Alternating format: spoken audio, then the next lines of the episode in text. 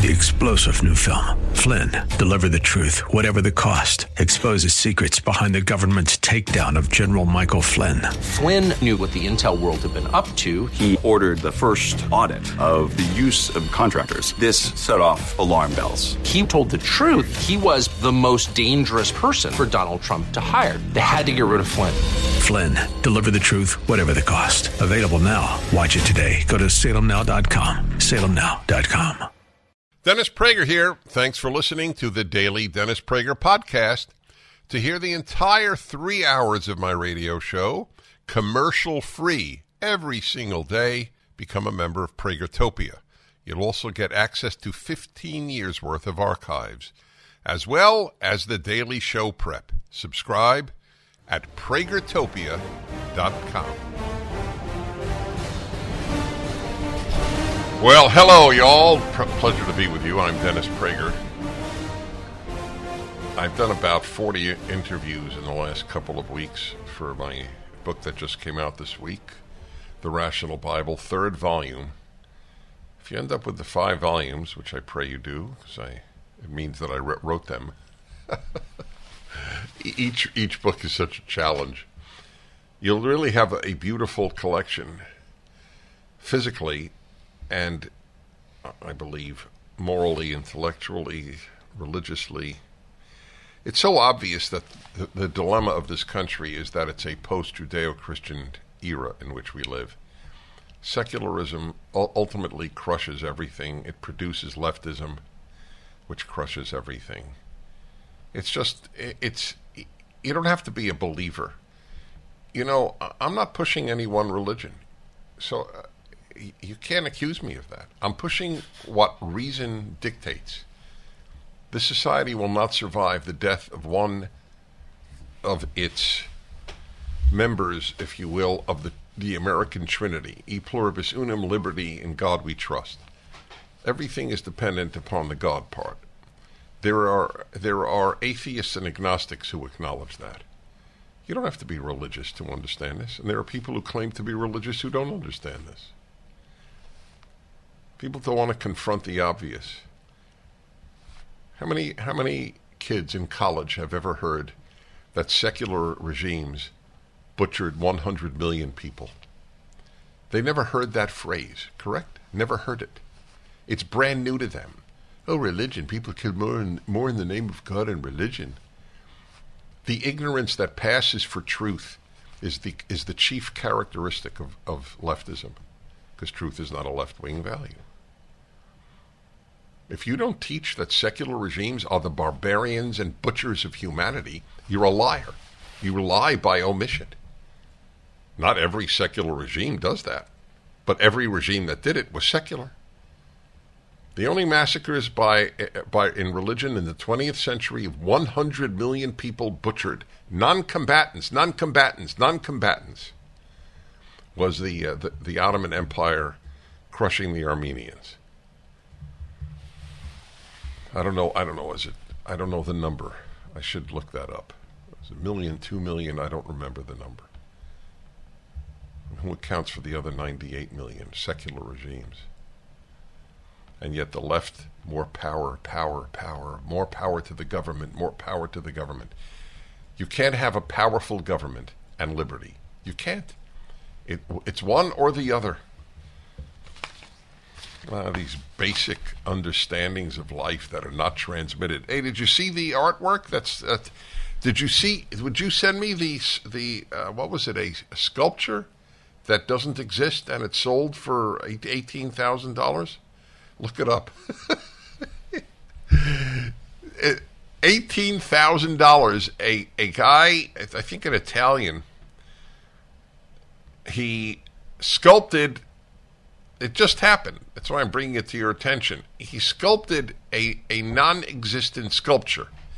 It's, it's like the piece of music where the guy sits at the piano for four minutes and I think 23 seconds. It's called 423 and does nothing, and then the audience applauds. applauds.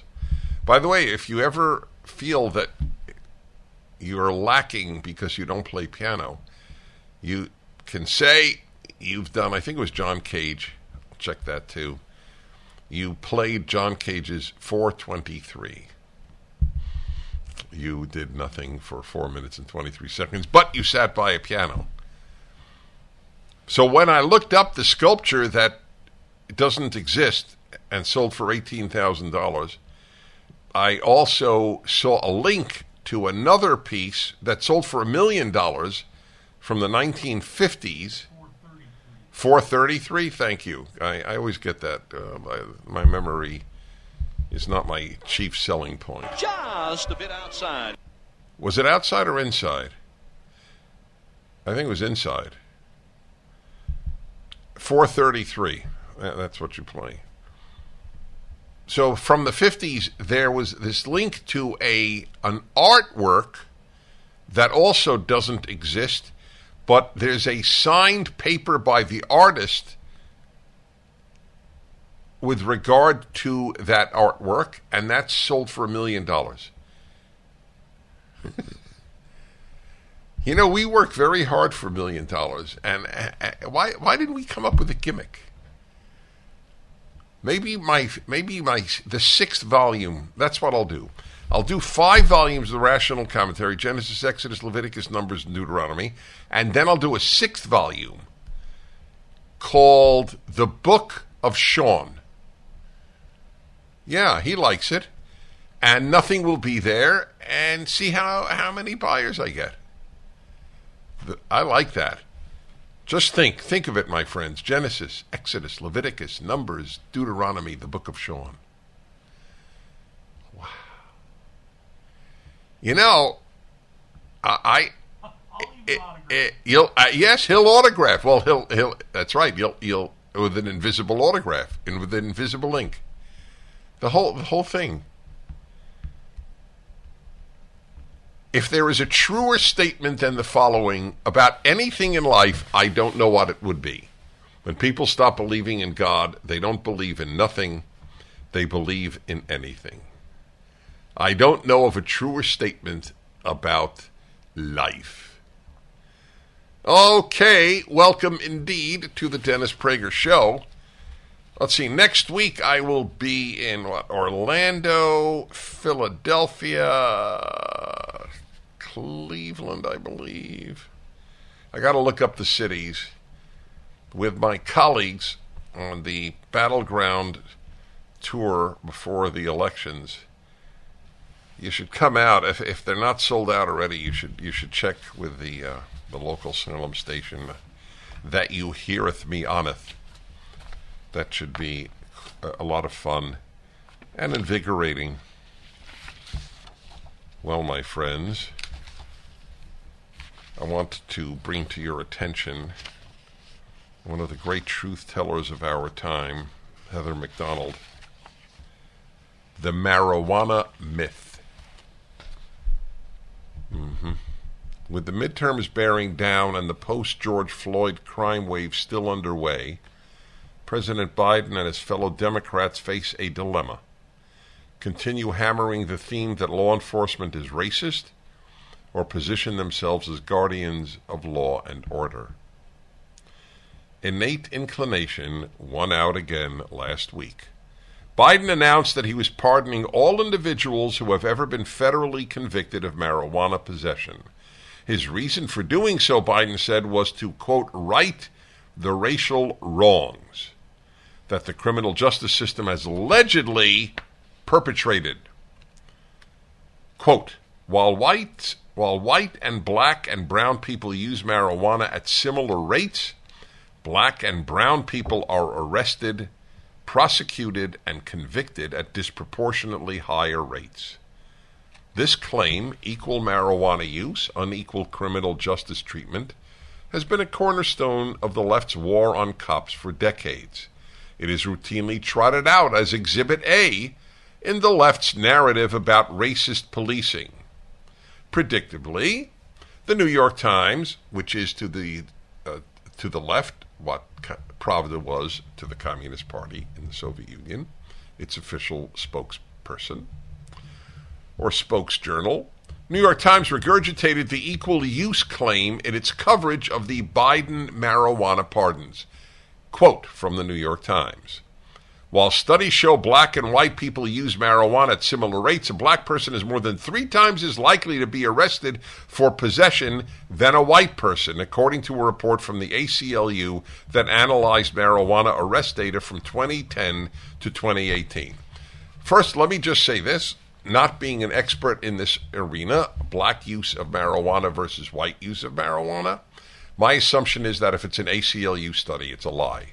Just I need you to know that in advance. It may not be, but if I had to bet on it, and I'm not a betting man, I would bet it's a lie. The significance of the equal use claim extends beyond the war on cups, however. It is part of a larger narrative that denies both the existence of significant racial difference in culture and behavior and the role played by those differences in explaining socioeconomic disparities. It is worth assessing the equal use claim against the data, therefore, since a worldview hangs upon it. She not only she writes beautifully. I mean, she she is as clear as I uh, hope to be, and many of you think I am. So when we return, is it true that blacks are disproportionately arrested just for marijuana use?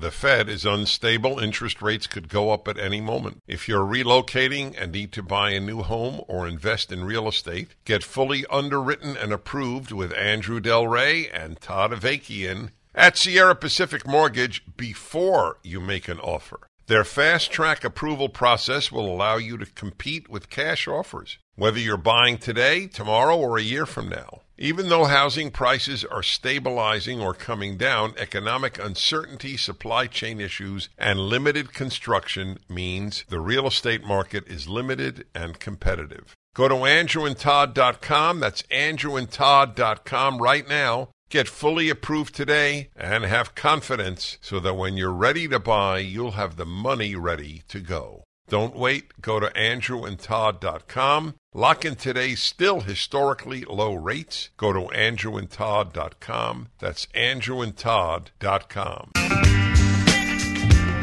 All right, y'all. Reading to you Heather Mac Donald. The claim that blacks are what is what is the ACLU report? More than three times as likely to be arrested for possession of marijuana than whites.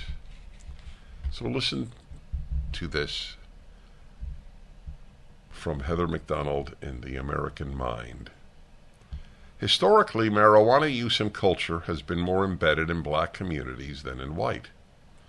As 20th century, by the way, she's one of the few writers, like me, who doesn't capitalize black or white. Another, another left wing evil. Like, like black is more than a color. What is black? If you're from Jamaica, if you're from Togo, if you're from South Africa, uh, if if you're from New York City and you're black, what do you have in common? So, uh, uh is it an ethnicity? Is, is it a nationality? Is it a language? Why is it capitalized? Historically, marijuana use and culture has been more embedded in black communities than in white, as 20th Century Chronicles of Urban Black Life by Claude Brown, Richard Wright, W.E.B. Du Bois, and others make clear. That disparity continues today, despite the flower power revolution that created generations of Grateful Dead potheads. Blacks comprise one third of all treatment admissions nationally for marijuana use. Uh, excuse me, she writes, abuse, for marijuana abuse, though they represent only about 13% of the nation's population. Among cannabis users, blacks have a nearly 70% higher rate of cannabis dependence than whites. So either Heather Mac Donald's figures are lies, or the ACLU figures are lies and the New York Times is lying. I love to bring to you clarity. Okay? You have you have to choose. Someone's lying. The Democratic Party and the New York Times, its spokesman, or Heather Mac Donald and the studies that she cites. Can't get clearer than that, can you? Are blacks are, are, are seventy are if blacks are one third of all treatment admissions for marijuana abuse, so is that racist? That's way way disproportionate to the numbers in the population of blacks.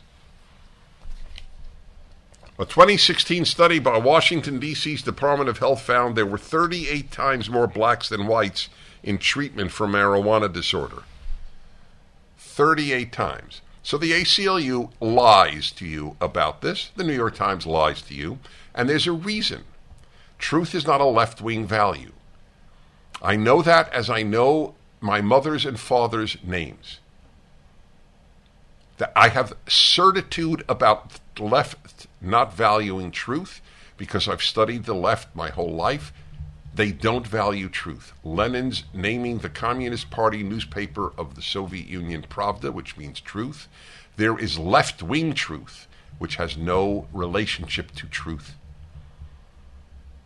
Like the 51 heads of national intelligence agencies who signed a statement that the Hunter Biden laptop was Russian disinformation a few weeks before the 2020 election.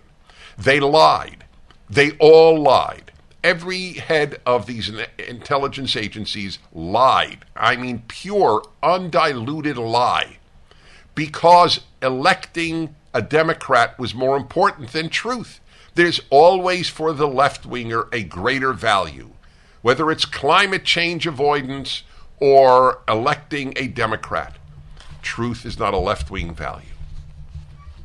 Again, who's telling the truth?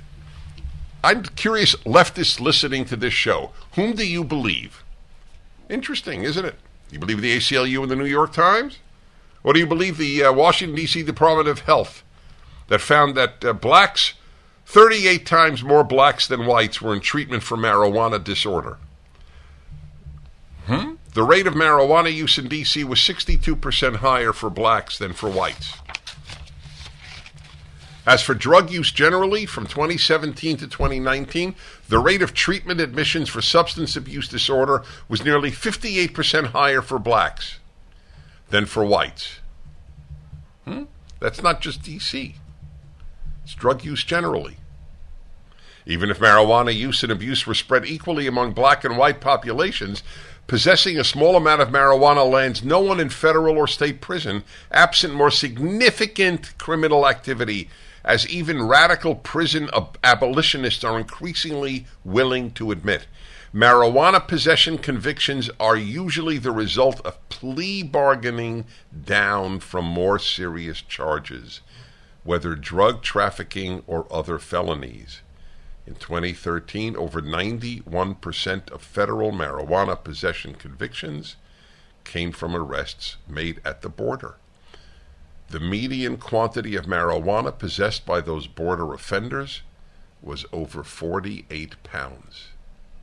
Would you arrest someone with 48 pounds of marijuana? I would. I will continue. Most of us know that being online means that everything we do is under constant surveillance, whether it's big tech companies creating detailed profiles of our personal lives or government agencies scanning our emails even when we haven't done anything wrong. Our privacy has never been more at risk. How can we make sure our personal information stays private? The first thing is to switch to a secure email service such as StartMail, which keeps emails safe. Every email can be encrypted or protected with a password, which means no one can read, scan, or sell your private information without your consent. When you delete an email, it's gone forever. Another thing I like about StartMail is that you can generate unlimited disposable email addresses so I never have to give out my real email anymore. Switching to StartMail is simple. Your emails and contacts are transferred in a few clicks. Sign up with StartMail today and you'll get 50% off your first year. Go to startmail.com slash Prager.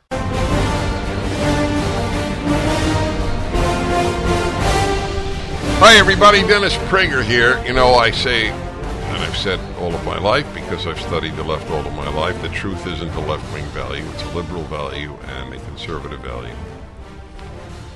So, the latest, I'll give you just one quick example.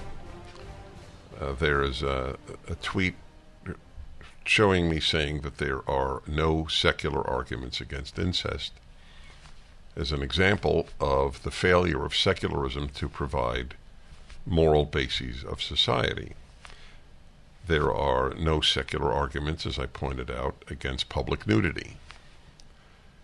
And so a, an organization devoted to lying called Media Matters, it's a left a left wing version of of Pravda. So put out the tweet as an example of my promoting incest. You have no idea how often this is the norm for left wing organizations, not just with regard to me, with regard to any conservative who is effective in bursting the intellectual bubble of the left. Let us lie about Prager. Let us lie about any of the uh, any of the effective spokesmen who know that the left is a moral catastrophe. I'm pro incest because I said that there were no secular arguments against consensual intimacy between adult relatives, like a brother and sister. To their great uh, disappointment, I have no sister. So their attempt to actually depict me as wanting to have such relations with a sister doesn't work. But you get the dishonesty? I was making the point that secularism is worthless in many moral arenas. And it is now depicted, and among the gullible who follow left wing media, that I am pro incest. It doesn't bother me. What what it does is if for any decent human being shows what a danger every left wing media site is to truth. That's it. Just thought I'd share that with you. It, it doesn't matter because truth is not a left wing value. And that this is a such a great example. My whole point was that secularism doesn't provide moral foundations, and they depict it as being being pro incest. So it's an interesting question. Do people believe that? I guess the left, those who only read left wing media will believe anything. Men give birth, Prager wants incest legal. oh my God. It is a battle. Every generation produces scum. It's just, I've, I've made peace with that fact. I don't know why God made the world that way. But He did. They can be defeated, but only if good people fight. Most good people don't fight. Most good people don't even help the fighters. Well, I guess it's a good segue into having you help ADF, the Alliance Defending Freedom. They have a banner at my website. You got to help the fighters. If you, not everybody can fight, but everybody can help the fighters. The banner for Alliance Defending Freedom is at DennisPrager.com. Well, listen to this the latest from the left. The Wreckers of Civilization, as they're bored. Fox News. Pennsylvania parent rips school district for canceling Halloween parades over inclusivity concerns. Get that? A Pennsylvania mom is slamming her local school district for canceling its annual Halloween parades over safety and inclusivity concerns. Safety. What do they mean? Administrators in the Lower Merion School District, located in Montgomery County, Pennsylvania, sent emails to families at all six of its elementary schools last week saying the parades, which date back over 50 years, will not happen this year.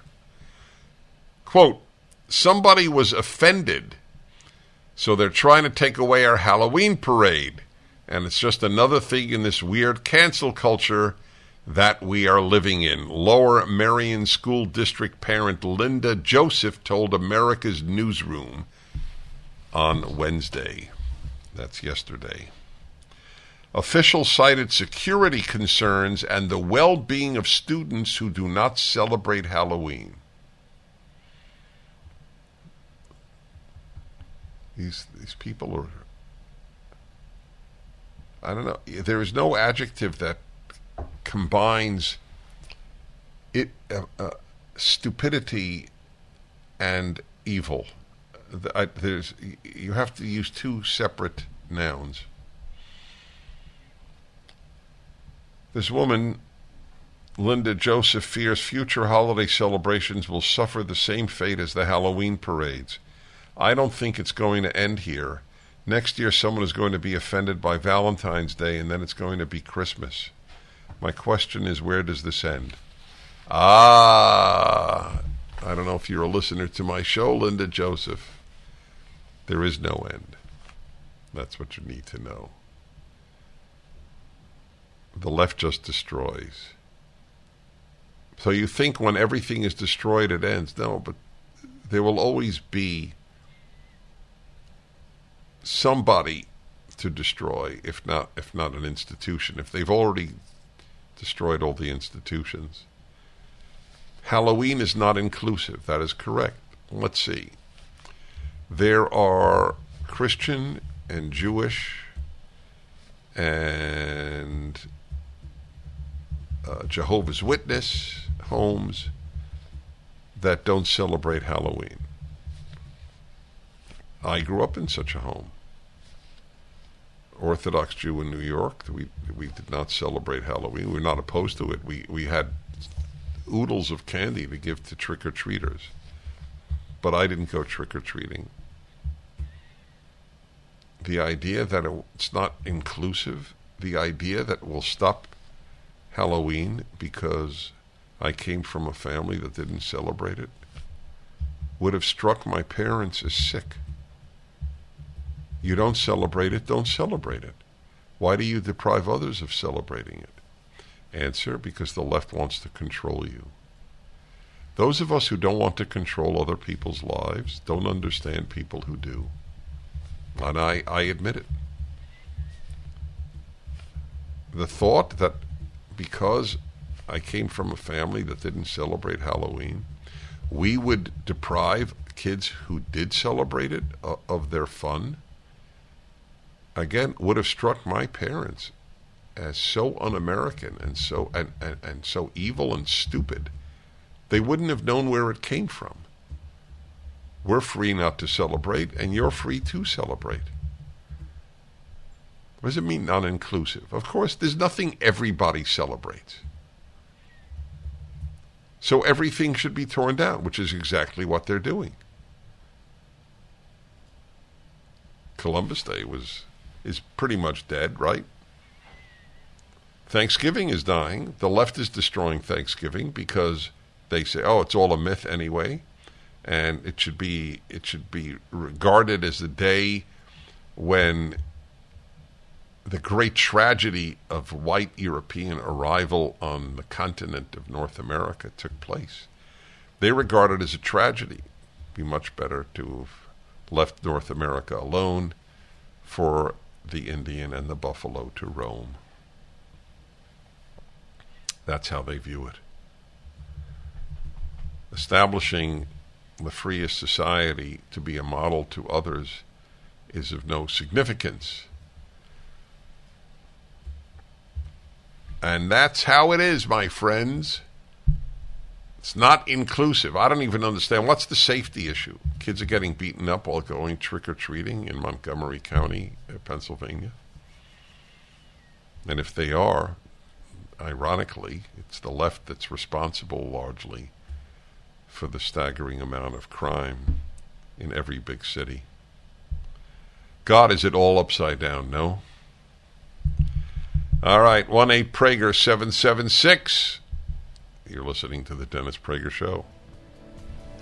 The Dennis Prager Show. Illegal drug trafficking has turned our southern border into a war zone, a war that no one wants to talk about. So that's why I urge you to see Border Battle, the new six part limited documentary series from Turning Point USA that exposes the sheer evil and inhumanity of drug cartels and the illegal drug trade. How the drug fentanyl, the cartel Jalisco New Generation, and the Sinaloa cartel have created the worst overdose death crisis in American history. We've never seen this before in the history of our country. Hear directly from Drug and Border Patrol agents about the horrific conditions along the border and what life is really like on the front lines. Watch Border Battle now. Download the full six part documentary series at salemnow.com. Use the promo code Prager to get 20% off. That's salemnow.com. Don't forget to use the promo code Prager for 20% off. Hi, everybody, and welcome back. It's a delight to have Nikki Haley, former U.S. Ambassador to the UN, and of course, Governor of South Carolina. That's that's by the way, that's that's not a a, a normal resume. No, it's not. No, it's well, not. you haven't led a normal life. I have been blessed. I mean, to serve, uh, you know, to serve the state that raised me, and then to defend the country I love so much. I don't know that it gets better than that. That's right. I'm not sure it does. Just to talk about your state just for one moment, then of course to get to your just published best-selling book. There, there is a big attraction of people who want to be freer. Obviously, Florida is the best known, but I personally know people who've moved to South Carolina from California. Is that what you're there's seeing? A, there's a massive influx. When I was governor, um, when I left to go to the United Nations, we had just we were just named number two state in the country that people were moving to. Is that right? Number one was Texas. Number two was South Carolina, and it's because you know we. It's a very free state. It's a very relaxed state. It's it's a friendly state, and it was named the most patriotic state in the country. So you know people love going to South Carolina because they're kind. Yes, people have opinions, but they smile when they give them, and it's just it's a really I- I special love- place. I love your state. Oh well, come often. I'm biased, but I think it's no, no, pretty I'm great. not biased. I, I, I, I truly do, and I think everything you just said is accurate. What, what are are you even increasing population? Yes. So population has been increasing. You know, really, when I left being governor, we, you know, we I was really focused on bringing jobs, and so now we build planes with Boeing. We build more BMWs than any place in the world. I recruited Mercedes Benz. I recruited Volvo. We have five international tire companies. So when you expand your manufacturing base like that, you know, it goes and it causes people to want to go where the jobs are, and we had lots of jobs, and so How woke are the schools? You know, I hope not too woke. Uh, you know, we had a good hand on it when it was, you know, there. I remember in North Carolina, they w- had just passed that bathroom bill. And, you know, a senator in my state decided he wanted to pass a bathroom bill too. And I just strong armed and said, we are not going to do that in South Carolina because if you had a transgender kid, you know, you worked with the school, you gave them a private bathroom, you didn't make the rest of the school population feel it. So I really controlled any craziness getting into our schools. I was very adamant that we had to focus on the basics, that we had to focus on lifting up the rural challenged areas without bringing down the wealthy areas. And so, you know, we focused on um, reading and making sure we passed legislation that said if a child can't read by third grade, you got to hold them back um, because we know then they'd be four times less likely to graduate high school. So we really focused on making sure our kids were successful. One final question on South Carolina. Do you have four seasons? Yes, we do. That's why I think South Carolina is so great. You know, we have what's called halfbacks. People move to Florida and then they come halfway back to South Carolina because they want the four seasons. That's funny. Yeah. No, I, I, I, I adore your state. I just wanted to say. So you have a book that just came out last week. If you want something done, we know the rest of the uh, the rest of the sentence, and it's leadership lessons from from bold women. Nikki Haley. It's already a, a bestseller. You said a New York Times bestseller. New York Times bestseller No, the USA only reason Today. I ask is because they nobody knows how they compute their bestseller. I know. I know. It's so funny. uh, my my last book was number one in uh, Publishers Weekly, number one, uh, and every list, and it didn't even appear on the New York Times. I don't think they like uh, Bible commentaries. Well, and I think you know you never know when you're conservative how That's they're going to treat you. you. You hit it on the nose. Anyway, I'm I'm very happy for you. So, what did you do? You take lives of specific women as models. So what happened was, you know, the publisher had asked me to do this for a while, and I kept putting it off because I was busy.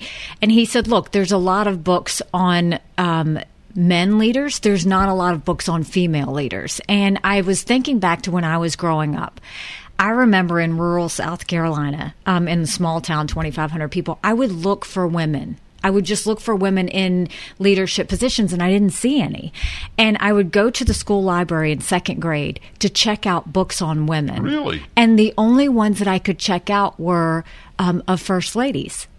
And so I would read their biographies, and I loved how they partnered with their husbands. I loved how they did things behind the scenes. I loved how they got things done. And so when I was thinking about it, I said, you know, I have to write this book because I was one of those kids that was searching for something like this. And we all know strong girls make strong women, and strong women make strong leaders. And as parents, our job is to remind our daughters and granddaughters that if you work hard, and prove you deserve to be in the room, good things happen. And so I take um, 10 stories of ordinary women who became extraordinary. I start with one of my um, favorites, which was Margaret Thatcher, which is why the book is, you know, after her quote, if you want something said, ask a man. If you want something done, ask a woman. And I loved how she believed in Britain, but more importantly, she believed in herself. And then I talk about Golda Meir, who was the ultimate problem solver. There was no challenge that came in front of her that she didn't look to anyone else. She wanted to do it herself. And she wanted to make sure that the Jewish people never relied on anyone. And she did it. Um, I talk about Jeane Kirkpatrick, who was my predecessor, the first female U.S. ambassador to the United Nations, and she she always said she wasn't personally tough. But if you watched her on the world stage, All right. she was incredible. Let me tough. remind everybody if you want something done by Nikki Haley, up at DennisPrager.com. We gon' fly, feel alright. Well, there we go. Hey, folks. So, Nikki Haley, when she came in, her first question after How are you and your family was Tell me about Relief Factor. Do you really take it? and I get such a kick out of that. I'm speaking with Nikki Haley, one of my favorite people, former governor of South Carolina, and ambassador. Did I say Carolina? Did I? Oh, You're shoot, forgiven. I- uh, You're forgiven. No, no. If I, I, I- I don't forgive me. You're the governor is allowed to forgive me. I, I, no, I don't remember. Wasn't it uh, Kennedy used to say Cuba? That's right. Yeah. Any, anyway, the former governor of the of a state I particularly adore. So she has a book out. It's it's a bestseller. It's it's about women, le- lessons from bold women. If you want something done, is the name of the book. It's up at DennisPrager.com. By the way, I met Margaret Thatcher. I want to tell you a little about that.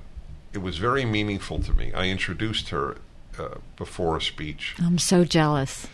For good reason. So I'd like to tell you and have you react to. I spent a fair amount of time with her that day because we spoke for a while before I got to introduce her. So this woman, who who was truly one of the great leaders of the 20th century, I I truly admire her. She saved Britain in many ways, and she was f- fierce as nails. But do you know what struck me? How feminine she was. Yes. This, Pete, I think you, I'd like you to comment. There is no ant- antithesis between being a strong woman and a feminine woman. Look, I strongly believe um, that you have to be strong in everything you do, but you shouldn't deny what you are. I mean, you know, I'm a girly girl. I've always been a girly girl. I appreciate women who know that they can be strong and feminine at the same time because I think it's an You're am- an example. I think it's an amazing combination when you can be comfortable in your skin That's right. but also be strong in what you believe. And she, from everything I read, and even from our discussions, was a very devoted wife. That it, it- see, and mother, yes. and mo- well, I didn't know the mother part. I knew, and, and I knew her husband's name was Dennis, which always cracked me up. There aren't many of us. The, I think a lot of young women have gotten a message from feminism that strong woman means not dependent in any way upon anybody else, including a man, going your, on your own, not necessarily getting married, certainly not taking wife and mother as seriously as career and so on. Do you do you agree that that message has been a, a big one? No, I think feminism has been it has changed over time. What I always said when I was governor was I said if I'm a good wife and a good mom, I'll be a great governor. And I said it as ambassador. If I was a wait, good wait, wife that's and a great line. I, I want to remember that uh, uh, about you. And I would say if I'm a good wife and a good mom, I, I'll be a good ambassador because if everything is good at home and you've taken care of everything with your family, you can literally, there's nothing you can't do in the world. If there's anything wrong on the home front, the way women are wired, it bothers you. You know, if, if I would forget, you know, signing a permission slip for my son, or if I forgot something, it would bother me all day. And so I have always focused on family first. When I was governor, we had dinner every night as a family, five Wow. nights a week. Wow. Um, Sundays were always family days. Wow. Fridays were Haley Family Fun Nights. We always really focused on family because that made me better. And what I talk about in the book that I think is so important is women feminism doesn't mean that women are victims. We're not victims. We don't need quotas. We don't need special treatment or special help. We just need opportunities. And when that door opens, go in there and prove you deserve to be in the room. And I think when women do that, great things happen. And you know, you look at, at Margaret Thatcher, you were saying this was a woman, she was a grocer's daughter, heavily underestimated treated mm-hmm. Mm-hmm. poorly, mm-hmm. and she erased 40 years of socialism in 10 years. And even when they put the pressure on her to make a U turn, because it was tough and it didn't happen overnight, she went and she talked to the you know conservative assembly and she said you make a u-turn if you want to. This lady's not for turning. And you know i think it's it shows that be strong but prove you deserve to be in the room. Don't demand it don't Earn it. earn it. And there's no better way to do that than to just work hard. And I've had to do that in every I've been underestimated in everything I've ever done in my life. Hmm. And I love that because it makes me scrappy and it hmm. makes me want to prove myself and it makes me want to earn the respect and support of the people around me. That's beautiful. By the way, Golda Meir, I don't did Golda. I don't think Golda Meir had kids. Correct? She did have kids, Oh, and she had that. a mother's guilt. That, and I talk about that in the Oh, book. She had a mother's guilt because she was away from home so much. Yes, I see. But that's that's exactly what I'm talking about. Is as a mom, your your mind is always Uh-huh. on your family. That's interesting. But I do know this that the, the most powerful leaders of the world would come to her home and she would go into the kitchen and prepare for them tea and cake and so on. She was remarkable. And you know, when they needed money for weapons, she went out and raised the money. I mean, she was more than just one of the founders of mm-hmm. Israel. She was someone that was determined to make sure after the Holocaust that never again would the Jewish people have to rely on anyone else. She wanted them to have an independent place right. that they could call their own. It's really remarkable if you look at because her her parents all they wanted was for her to get married. And she knew that her life was meant for more than just getting married. And she did get married, by the way. Oh, that's fascinating. The book is up at DennisPrager.com by Nikki Haley if you want something done.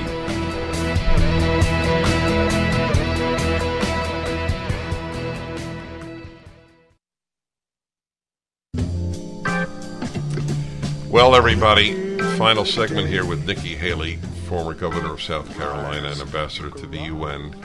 The book was an instant bestseller when it came out last week. If you want something done is the title. It comes from a great line of Margaret Thatcher. If you want something said, ask a man. If you want something done, ask a woman. so I wrote a, a, a I write a weekly column, and I, I my column a few weeks ago was that women are disproportionately doing damage in this country. I can't believe I wrote it because uh, I do. bel I, in other words, I can't believe that I believe it. And my example is what is happening to the, to children who are being sexualized at such an early age.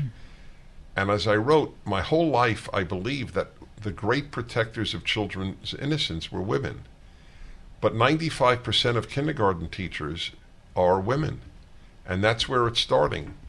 You have any thoughts on that? Wh- wh- Why are all these women robbing children of innocence? I have so many thoughts on that because you know you had this this bill in Florida that was passed that they said was the "Don't Say Gay" Yes, bill, and it's right. basically you can't talk to a child about gender Right. before the age of third grade. I don't think that goes far enough. I didn't have sex ed until seventh grade.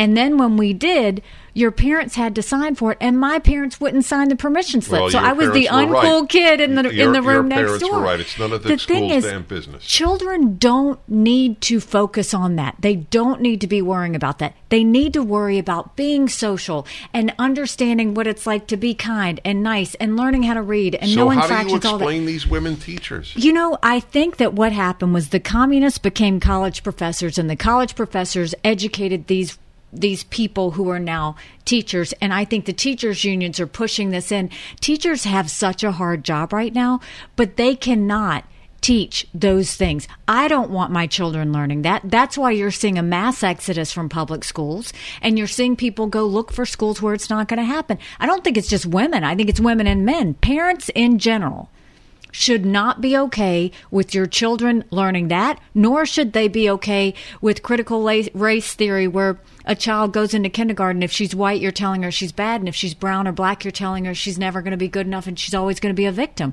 These are all abusive. It's abusive that men are playing in women's sports. That's the women's issue of our time. So I think women need to be standing up for every one of these things for our kids, for our families, for their future, for their education. There's so much at stake. And I think what's happening in our schools is unthinkable.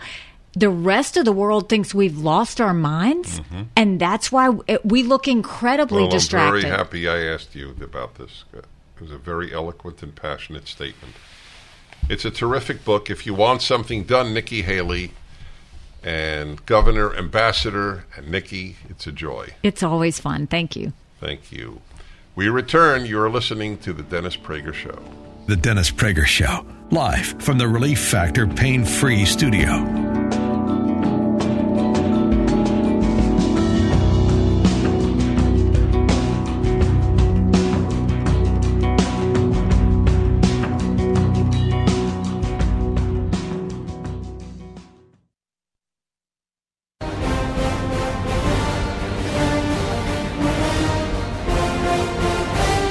Well, hello, y'all. Dennis Prager here.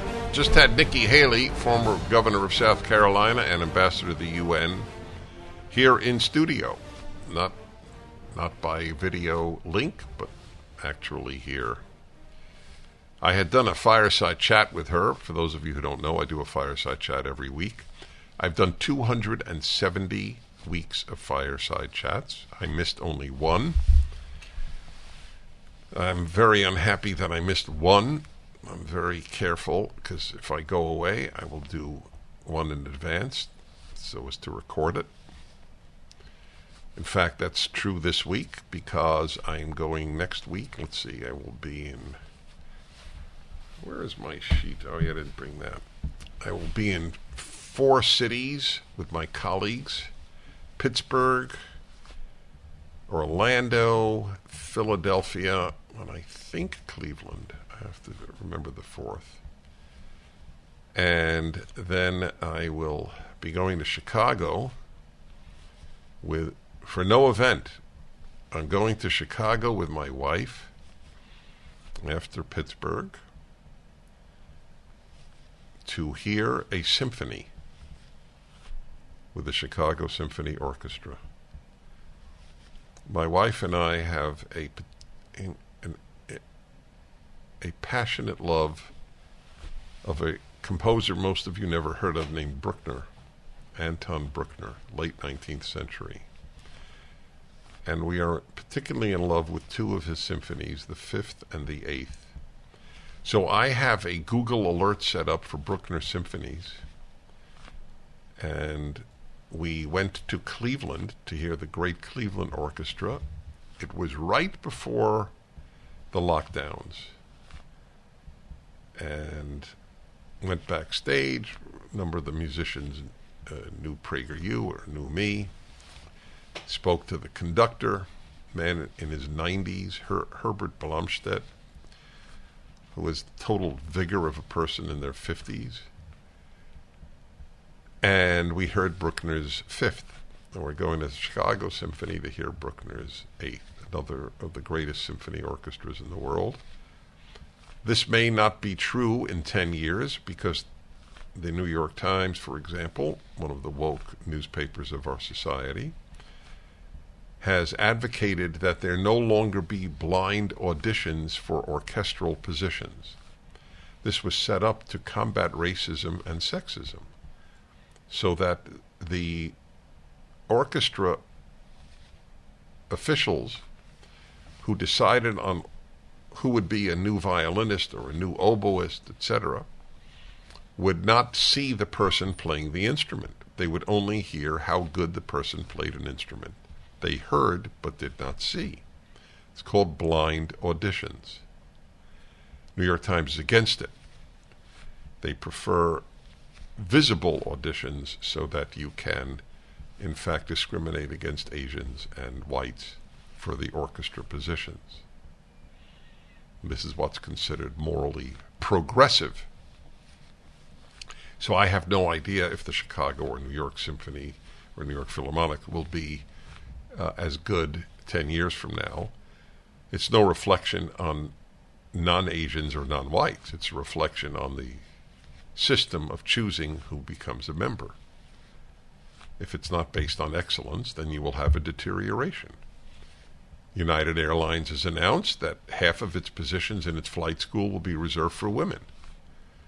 So, does that mean that they will compromise on quality? Of course, it means that.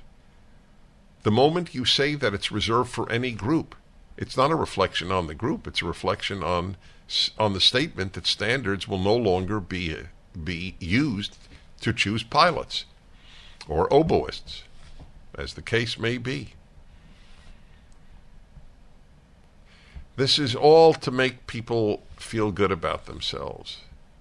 This country was so good relative to other countries, not relative to utopia, that the, every leftist needed a cause to make themselves feel good about themselves because there's really not much that was critically necessary to do in this society because the society was essentially free, opportunity driven, and generally speaking, if you didn't advance in the society, it was either the fault of luck, you just had bad luck, you were you were chronically ill or chronically depressed, or you had met with a terrible accident that made made your brain not function quite as well, or you were just lazy.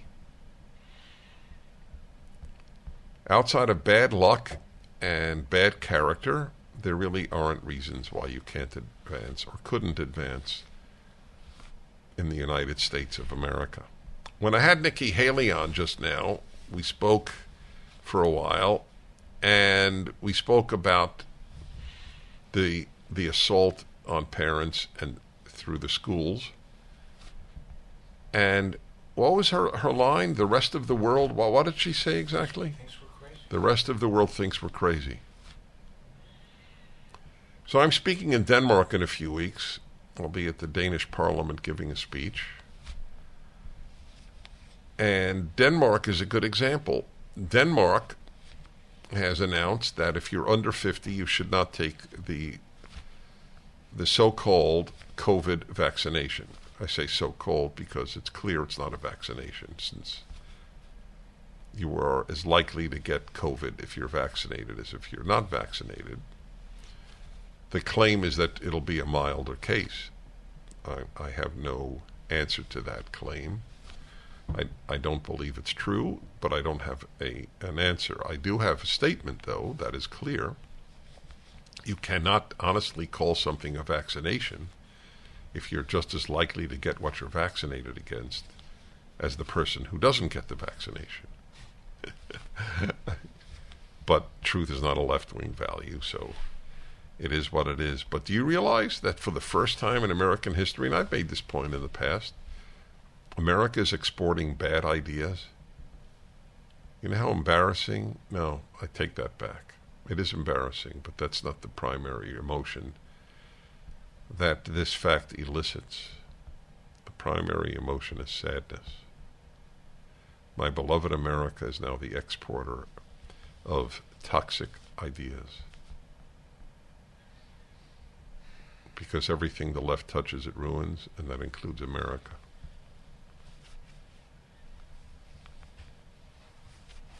The joy of destruction. Somebody were to write a book on the left, and I did.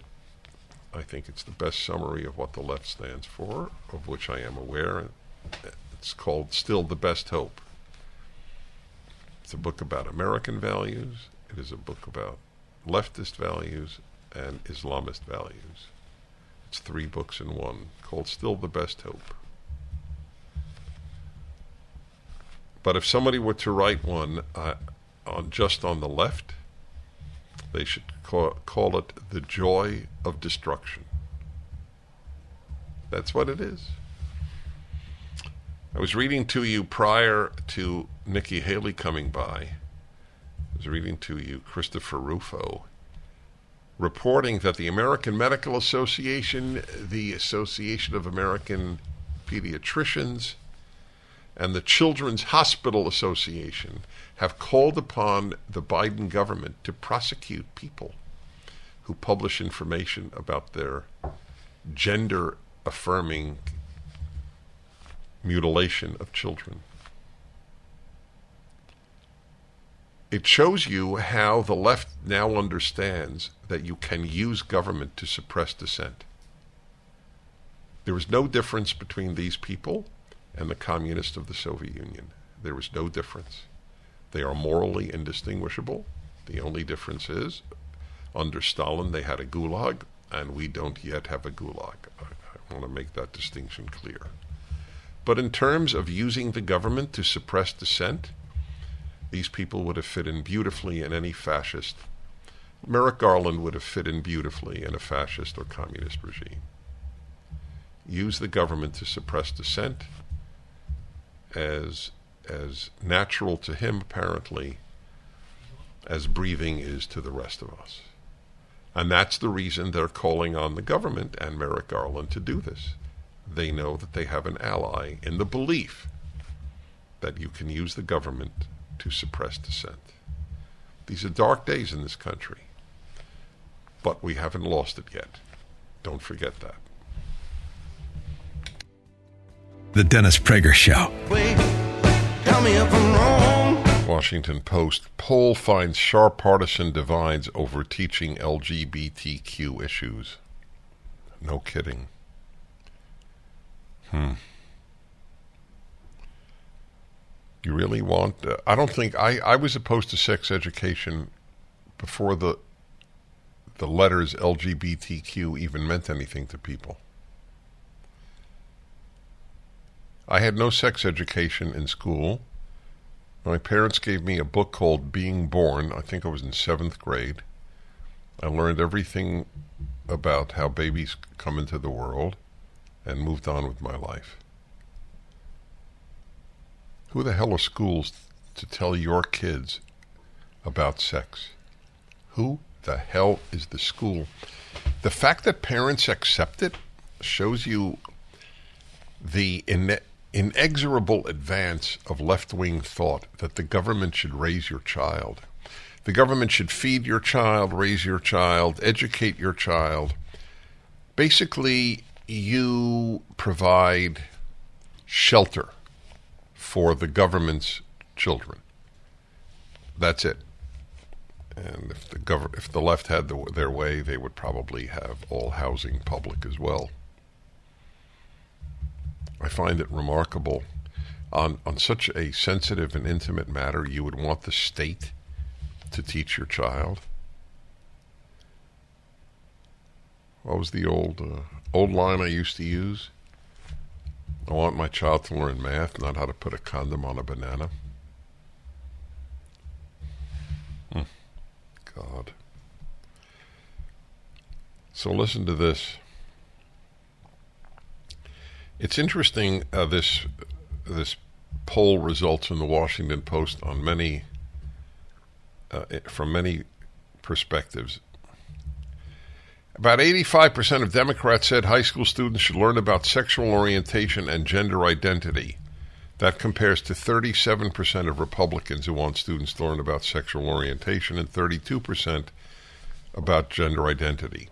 One third of Republicans want students to be taught about gender identity. Yeah. I believe that. Do you believe that? I don't want to believe it, but I guess. Uh-huh, you don't want to believe it. Yeah. it's mind blowing. But look at the difference 85 to 37. That's why I say it, it's an unbridgeable gap between left and right. You, you want your kids to learn at school, to be taught at school that there is a large number of genders? You really want them to learn that lie? Do me a favor, take a look if you want to sign up for Facebook under gender, what the number is now. Years ago, it was, I think, 52. These numbers drop further when it comes to assigning books on these topics. Fewer than 3 in 10 adults support assigning reading in high school that depicts sex between people of the same sex. Just 7% supported for elementary school. So this is really interesting. This is not of Democrats or Republicans, this is of the whole country. So fewer than one in three adults think that high school kids should be assigned same sex act depictions. That that's really something. They're down to 14 now. It's down to 14? If you sign up for Facebook, there are 14 genders? 14 options. 14 options? Could you tell them to me? I'll repeat them for my listeners. Agender, Agender? Go on, yeah. androgynous, Androgynous. bigender, Huh? bi, Bigender. cisgender, Cisgender. ciswoman, Ciswoman. cisman, Cisman. non-binary, Non binary. gender fluid, Gender fluid. gender questioning, Gender questioning. transgender, Transgender. trans woman, Trans woman. Trans man. transgender person, Transgender person. two spirit, Two spirit. and custom. Custom. You can You can fill in in case none of the previous 11 worked. like tree or something. So, how many people at Facebook take this seriously? If anybody at Facebook does, I this is what I picture. I picture people under 30 and I picture females. Cisgender females at that. By the way, what is the difference between cisgender gender and cisgender male or cisgender female? Well, a lot of them are, are redundant, it would, it would seem. But anyway, it's up to 12. Okay. 14. Well, 14, I'm sorry, 14. It's, I find this interesting that so few adults want high school kids to read about uh, people of the same sex having sex, and 7% support in elementary school. And yet, aren't they having it in elementary school? What, wasn't that that incredible sign about licking, licking it at, a- at a uh, a, a drag queen story hour? Fewer than four in ten people support assigned reading of books that discuss the experiences of gay and lesbian people in high school. What, what, what does that have to do with high school? I, I don't want the experiences of heterosexual couples reported in high school. Sex doesn't belong there. Hey, you know how bad things are academically, and this is what they're doing? NPR, okay, a, a, which is uh equivalent to Pravda. It's it's it's the left wing government agency. ACT ACT test scores dropped to their lowest in 30 years. Scores on the ACT ACT college admissions test by this year's high school graduates hit their lowest point in more than 30 years. The latest evidence of the enormity of learning disruption during the pandemic. See, nobody tells the truth, including conservatives on this. It's not the pandemic that did this, it was the lockdowns. Sweden had a pandemic, but they didn't lock down their kids.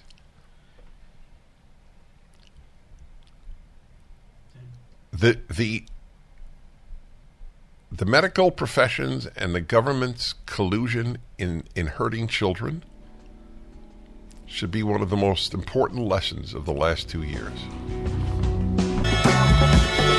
I'm getting ready to go. I'm living for the nighttime. I love People shoes. think about the society and how we got to where we are. That's been my life's intellectual endeavor. And apparently the same is true of my guest, Stella Morabito. She's a senior contributor to The Federalist, one of the great websites.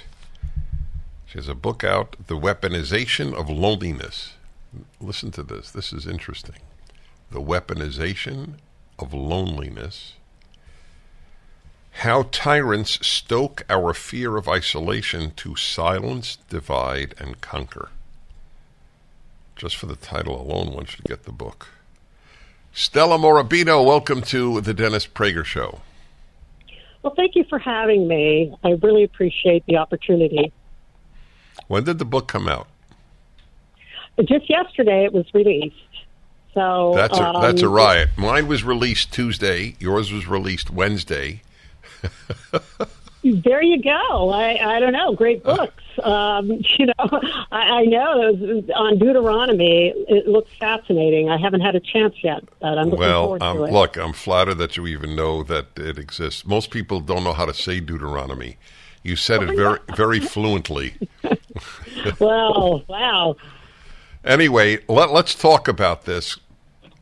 The so, if I understand you correctly, and I have every intention of reading the book, and I don't say that to every author. Uh, Oh, I, in fact, I already ordered it. So, Oh, wonderful. so yeah. Uh, so the the the title means that if you don't join our mob, I looked at your table of contents. If you don't join our mob, you will be isolated, and so we use your f- the natural human fear of being alone and lonely to get you to join the mob. Is that is that a correct analysis of what you're saying? In many ways, yes. Um, when when I came up with this, you know, idea, I wrote the book because I felt that there were so many destructive agendas going on all at the same time, bombarding us. And I was looking for a common denominator, a common thread that ties them all together, and that is isolation. Uh, when you think about it, I think everybody needs to recognize that as human beings, we're social animals, and and what that means uh, is that on the one hand, we have a very primal need to connect with other people, and the flip side of that is we have a very primal fear of being isolated, of being ostracized or social, you know, socially rejected. And so, yes, that does lead people to join mobs in different forms. Obviously, mobs necessarily always street mobs, but just kind of a mob mindset. And uh, and so this uh, this uh, what I call the mach- it works into what I call the machinery of loneliness, and and uh, you'll have bad actors who take that uh, exploit that very natural human need to connect, uh, coupled with the fear of being isolated.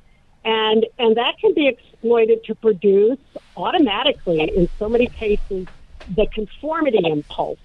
And through that conformity impulse, that, that desire not to be, you know, rejected or, or isolated, uh, people will sign on uh, against their better judgments to all kinds of destructive, even evil policies and agendas. And, you know, I mean, we see this through history. Wow. So, what prompted you to come up with this thesis? Is it the left in America? Well, you know, I have a another, you know, another thesis theory that there are really two camps: pro thought and anti thought. That's just kind of the way I put it. Yes, I think the the anti thought contingent, if you if you will, or the left, or you know, just this kind of mob uh, mentality that that creates all of these destructive agendas uh, that, as a matter of fact, also serve to isolate us. I mean, you think about what's happening in education and medicine and all of our institutions. The agendas themselves have a tendency to isolate. All right, hold it there. I want to remind everybody, Stella, about your book. It's up at DennisPrager.com, and it is The Weaponization of Loneliness. We will return momentarily. Dennis Prager here. Thanks for listening to the daily Dennis Prager podcast. To hear the entire three hours of my radio show, commercial free, every single day, become a member of Pragertopia. You'll also get access to 15 years worth of archives, as well as the daily show prep. Subscribe at pragertopia.com. Three star general Michael J. Flynn, head of the Pentagon Intelligence Agency, knew all the government's dirty secrets. He was one of the most respected generals in the military. Flynn knew what the intel world had been up to. He understood its funding. He ordered the first audit of the use of contractors. This set off alarm bells. The explosive new documentary, Flynn, Deliver the Truth, Whatever the Cost, uncovers the facts behind this scandal. Flynn told the truth. He was the most dangerous person for Donald Trump to hire. I find out the worst enemy that I'm going to face in my life is right here in America. They took my assessment and they wanted me to change it. And I was like, I'm not changing it. They had to get rid of Flynn. With in depth interviews, archival footage, and never before seen personal records of the man behind the headlines. I just felt like I was drowning. Flynn, Deliver the Truth, Whatever the Cost. Available now. Watch it today. Go to salemnow.com. Salemnow.com.